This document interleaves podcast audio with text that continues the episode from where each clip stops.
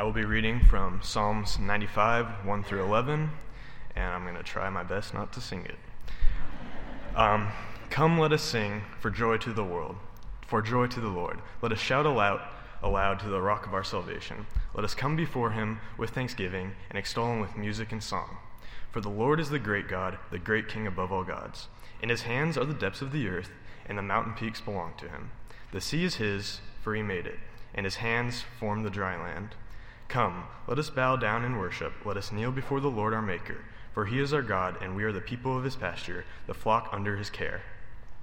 Today, if only you would hear his voice, do not harden your hearts as you did at Mer- Meribah, as you did at the day at Massah in the wilderness, where your ancestors tested me. They tried me, though they had seen what I did.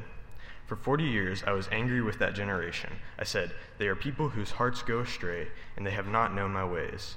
So I declared an oath in my anger, They shall never enter my rest. This is God's word. You may be seated.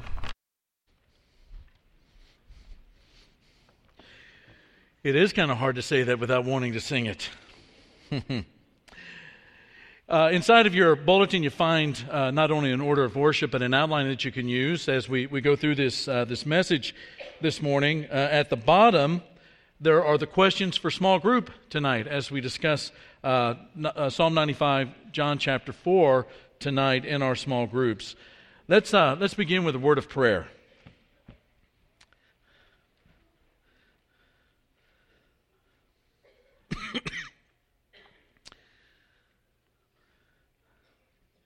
Father, we are grateful that we are the sheep of your pasture.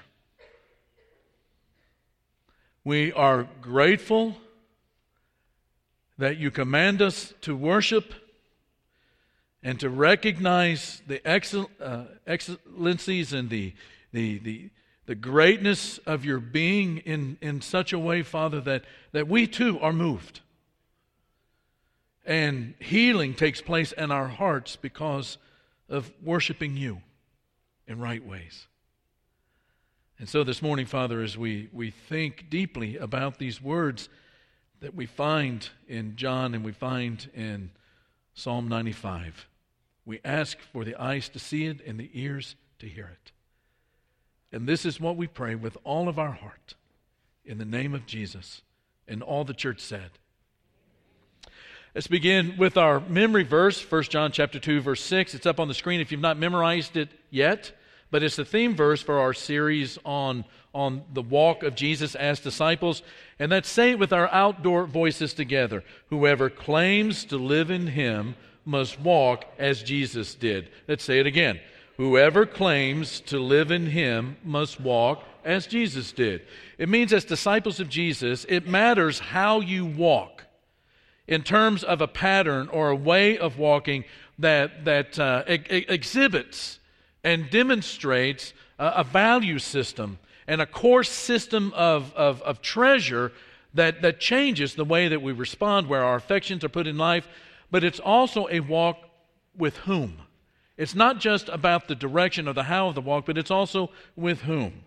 And last week we emphasized that at the, the center of the prayer life of Jesus was the relationship with God and all that God was and is and ever will be to the hearts and the minds and the souls of his people. The same is true about worship, which we're going to look at this morning. At the center of worship is not a how, but a who. And worship was one of those areas in which Satan attacked Jesus. In fact, it was one of the first areas in which Jesus was attacked by Satan. You know the story at the beginning of Matthew, beginning of Mark. You have Jesus going out into the wilderness where John is baptized. He's baptized by John to uh, fulfill all righteousness. And being baptized publicly like that, he is aligning his life publicly with the will of God. Immediately, we are told that the Spirit of God drives him out into the wilderness where he's there for 40 days and 40 nights fasting. And at the end of that period of time, Satan comes to him, and in a series of, of three events or instances, he tempts Jesus to give up his, his, uh, his allegiance to God, to give up the cross. And at the end, he says, Why don't you just do this? Take a look around you. Here are all of these kingdoms. I will give all of this to you if you will bow down and worship me. And notice that Jesus doesn't say, nah, I don't think I'm going to do that. He says, Away from me, Satan. And then he says, For it is written, worship the Lord your God and serve him what? Only. God is the only one that we are to worship. Throughout his ministry, Jesus would address worship. He was, he was also a participant in worship. He would show up in Jerusalem at all of the great festivals that were on the Jewish calendar. One time, uh, uh, in fact, twice, he became so indignant with what he saw happening at the temple that he overturned the tables of the money collectors and those that were selling the animals for the sacrifices because commerce had taken over the place of worship and the place of prayer. In Mark chapter 7, he's teaching the people about worship and about faith and about how to live with God and to walk with God. And he talks about the danger and the reality, if we're not careful, of worshiping God in vain. Meaning that the worship that we participate in would have no bearing whatsoever on anything in creation. And then over in John chapter 4, a question about worship lies at the very center of one of the best known stories about Jesus. So keep your finger in Psalm 95 and then turn over to the fourth chapter of the fourth gospel, the Gospel of John, chapter 4.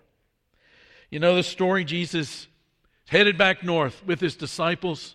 He's heading from South Judea up into northern Galilee. I get to the area of Samaria. It's the middle of the day. There's a village called Sychar that's close by. And they stop at this place called Jacob's Well because there was water there. The disciples know that Jesus is tired. And they say, Why don't you rest here for a moment? The fellas and, and I, we will go into Sychar, we'll grab some food, and we will come back. And Jesus sits down. And as he's sitting there, a Samaritan woman shows up to draw water. And Jesus does this unthinkable thing. He says, Would you give me a drink of water? And she is startled and taken aback. Not only because they are in sort of a private place with nobody around and a man speaking to a woman, but she's Samaritan and he's Jewish. And the history of the Jews and the Samaritans had not been a very good history together. And she gathers herself together and she goes, You're asking me for a drink? And the Christ says to her, if you knew who I am, you would ask me for a drink, and I would give you living water, and you would never be thirsty again. And she's never heard anything like that. And she says, I think I'll take some of the water so I don't have to keep coming here to draw water. And he says, Why don't you go call your husband? She averts her eyes. It gets a little uncomfortable around that well. And she says, I don't have a husband. He says, Correct. You have had five husbands, and the man you're with right now is not your husband. You know, everybody has a, a religious question. This woman has one and they're away. And it didn't even have to happen in the field of religion. Everybody has a question that they, they use to, to avert and detour the conversation. A lot of years ago, I was in a ride along with a deputy sheriff one morning, and we were out on these country roads, and he pulled over to this wide shoulder down at the bottom of a long hill. And he said, Why don't we just sit here for a little bit? I'll show you how the radar gun works. And I said, That's cool. I've never seen one. I've been on the wrong side of it a couple of times. But show me how it works. And so, you know, he buzzed a couple of people. They were speeding. He let them go. He said, Would you like to try it? I said, I thought you would never ask. And so I get out of the car and I've got the, the radar gun and I'm standing in front of this, this, this deputy sheriff's cruiser. He's staying in the car. And I'm just waiting for somebody to come over that hill so I can zap him with that gun. It was like a gunfight.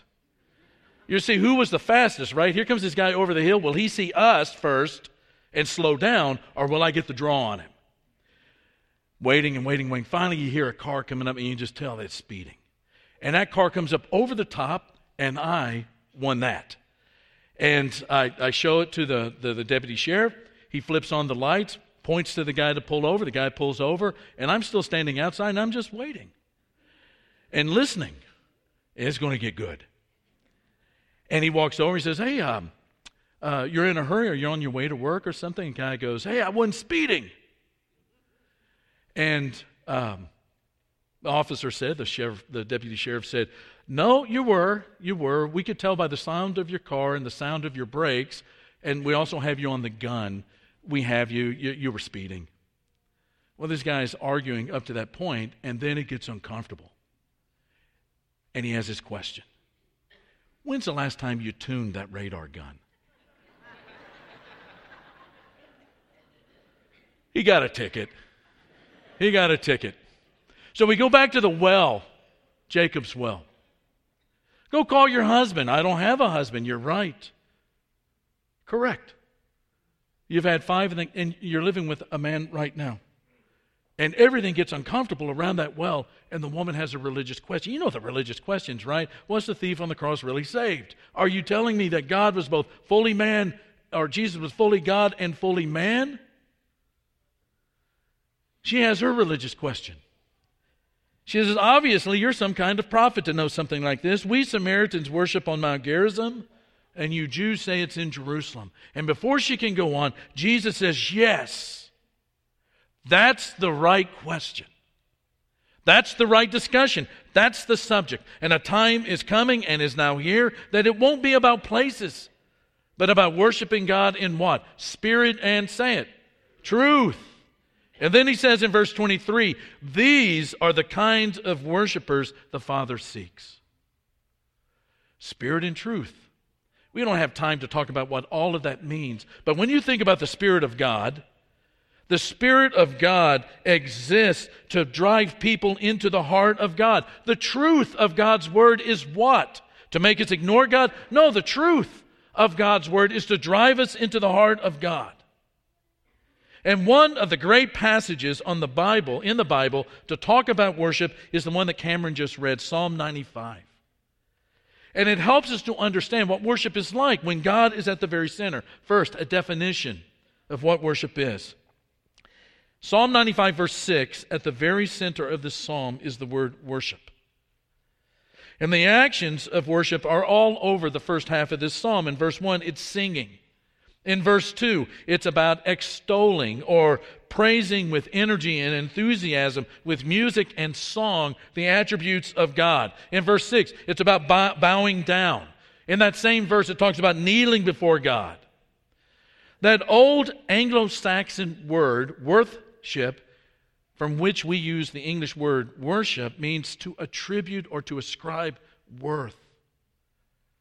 And not just verbally and vocally, but with the actions of the body. We say He is Lord, but we kneel before Him, we bow before Him. There's a definition that I'd, I'd like for you to get. And the definition is this worship is the intentional turning of the mind to God.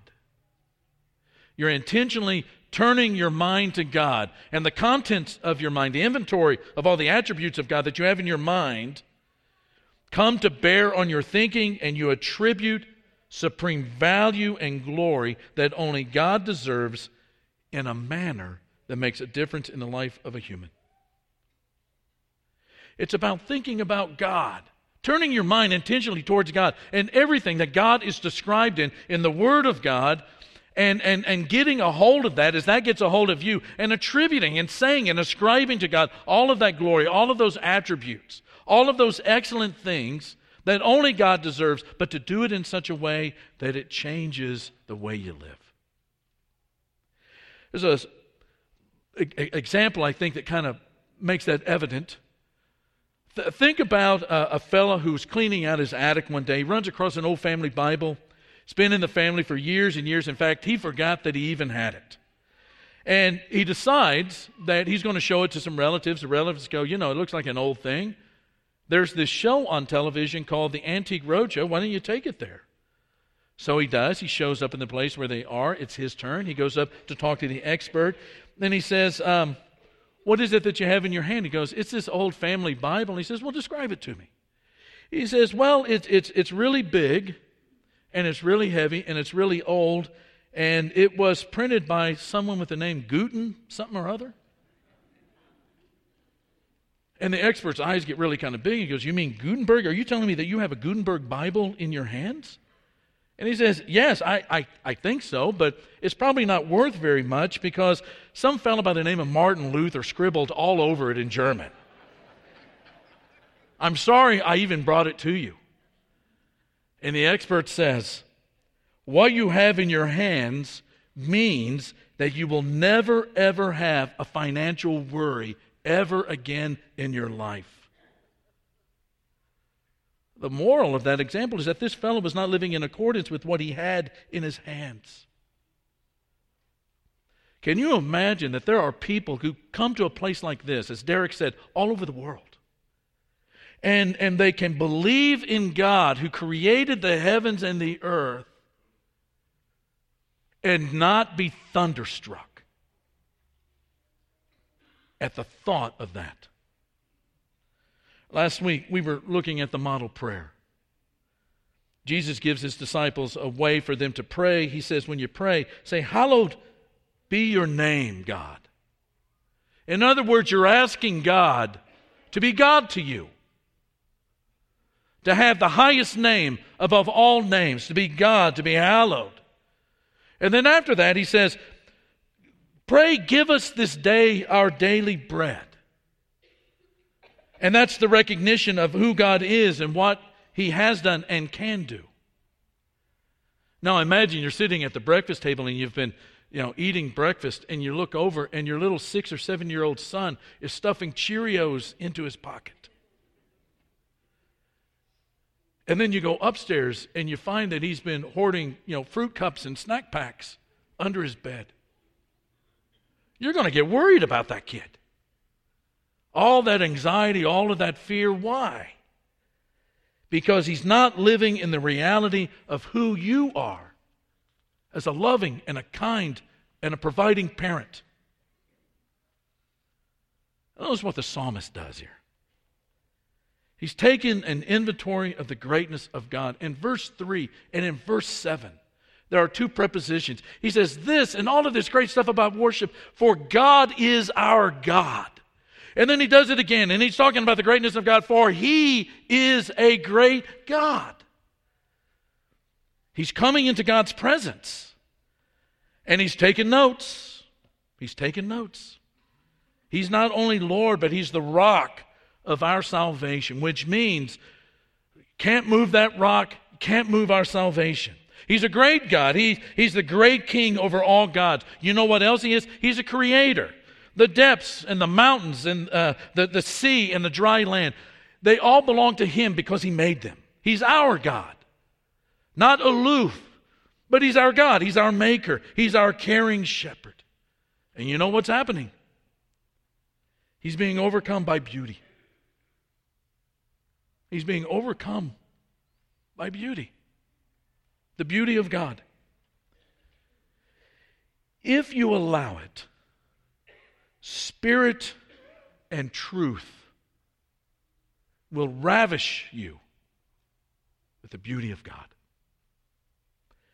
C.S. Lewis was writing about the Psalms one time. It's one of his lesser known books, a really good one.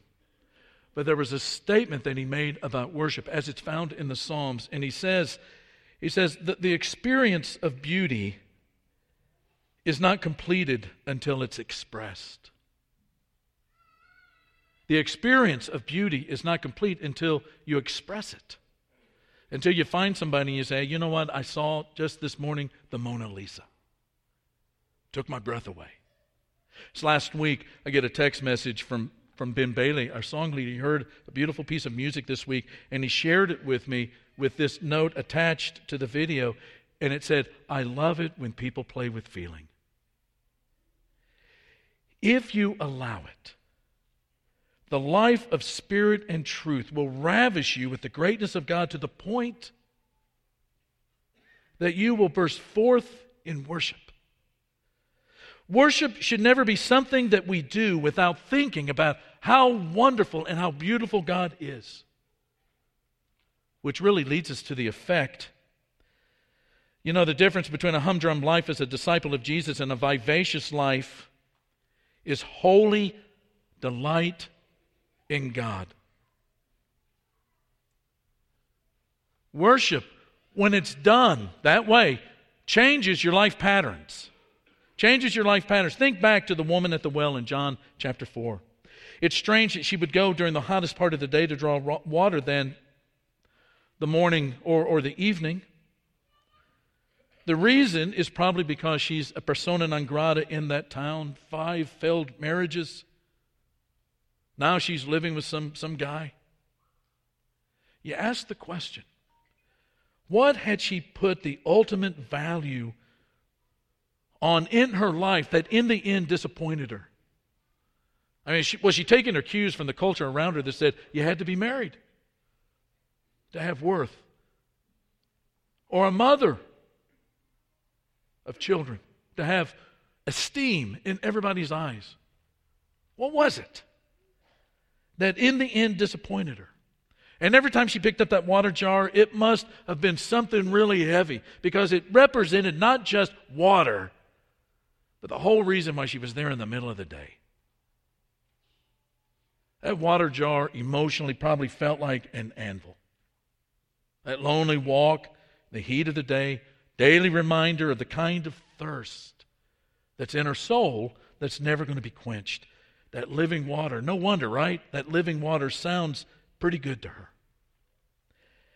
And now she's standing in front of God incarnate, having a conversation in the middle of the day, something she didn't expect. And she says something startling. She said, I know that when the Messiah comes, he will explain everything.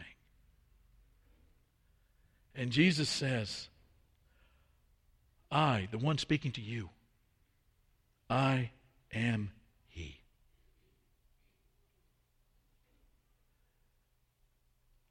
And she leaves that water jug right there and everything it represented, right there beside her in that well. And she goes back to that town that didn't really want to have much to do with her. And she says, I know that when the, you know, that this Messiah is coming, I think I found him. There's something so beautiful that happens inside her that she is compelled to leave that water jar and to go tell the very people who wouldn't even walk the path to Jacob's well to draw water with her. But there's something in the way that she says it. There's some weight to the way that she says it. And they come. And they hear. And you know what happens? It's such a, a beautiful moment to stand in the presence of God incarnate that they beg him to stay. He's so beautiful, the Messiah, that they never want him to leave. And in the end, they speak to the woman and they say, You told us and you were right. But now we believe because we've been in his presence. And Sychar is different. Paul knew what that meant. When he was in Corinth, he saw what had happened to those folk. The way that, that God changed them, his grace and his forgiveness and his beauty changed them. And they would worship. And they would come together and in the second letter, the fourth chapter, about three quarters of the way the chap- through that chapter, he says, So that the grace that is reaching more and more people may cause thanksgiving to overflow to the glory of God. You know, change happens in humans when worship is transferred to God. We talk about this a lot that the human heart was made to worship something. That's why the Bible always assumes worship, it never commands worship. The command is worship God and God alone. The worship of anything other than God devastates and it enslaves whatever it might be the job, the family, the spouse, the money, the physical beauty, winning, whatever it is. All of those things will disappoint and diminish. But when God becomes the center of our worship, there's a healing that begins to take place in the human life. And you know, one of the things that we're doing this morning is we're reminding each other and ourselves that God is beautiful. And the very presence of you in this auditorium is, is, is evidence that there's something in this world that is so great that you would give of your means and of your time and of your affections. And every time you come to worship, it's like coming to a jigsaw puzzle, right? If you look at one piece of a jigsaw puzzle, you go, I don't have a clue what I'm making. But when you begin to frame it out and you begin to put it together, the, all of those individual pieces that look so different from each other, when they come together, you begin to see the complete picture. That's what happens when we come to church, in a manner of speaking. We're a jigsaw puzzle. When we come together, we see the beautiful things that the beautiful God has done in each of our individual lives. There are things that He's done in my life that He's never done in yours just yet, or at least that you noticed it. And the same with you in my life.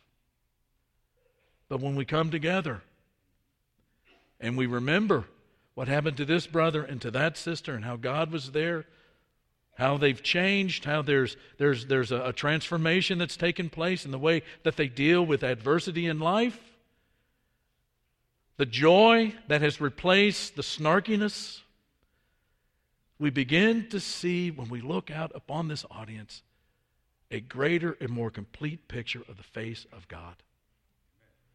But one other thing happens, and it's this that worship extends God back into the world. The psalm concludes on a hard note. Exodus 17, Israel's grumbling against God because of the lack of the water in the desert. And it's such a horrible scene. It doesn't hang well. And after seeing all that God had done in the Exodus, what they're wondering is whether or not the Lord, verse 7, is among us or not. God was not being joyfully relocated in his creation through a people who had seen the reality of his love and his grace and his faithfulness and his perseverance. Worship, quite frankly, answers the question is God in this place? And even the way that you worship bears witness to that there's this text in 1 Corinthians 14 where Paul is saying this is what happens when you get the real center of worship in the center and you worship spirit and truth.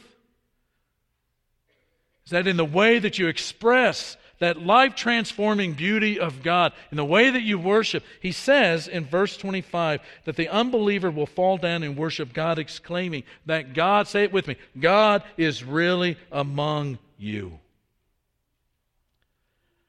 You know, you know what I am? Uh, I'm a private singer. I learned a long time ago, and no one had to tell me this. I heard myself sing one time, and I said, I can't tell the difference between that and the mating call of a stomach pump. I'm a private singer.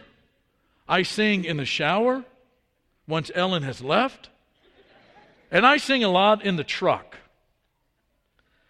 Man, there are moments when I'm Frank Sinatra. There are moments when I'm Patsy Cline. There are moments when I'm Rod Stewart. This place right here, this auditorium, these walls, it's the only public place I sing. And I sing because the creator of the universe calls me son, and he hears me with the ears of a father. And he's changed my life. I'm not much of a scholar in anything, but in this room right now, I am the number one scholar in one area. And that's what God has done in Mark Absher's life. And so I sing. And usually we come to this point, and it's an invitation. It's an invitation for someone who has a, a, a need for prayer or a need to, to, to be brought into the family of God through confession and repentance and baptism. This morning, we're going to offer all of that but the invitation is for all of us this morning, and especially of those of us sitting here in this room. This invitation song, we're going to sing, I Keep Falling in Love with Him. It's an invitation for you just for a moment in thinking about the beauty and the greatness of God in spirit and in truth, driving you to the center of God and God into the center of you, to sing in a way that converts the people around you. Let's stand and sing. Love with him over and over and over and over again. I keep falling in love with him over and over and over and over again. He gets sweeter and sweeter as the days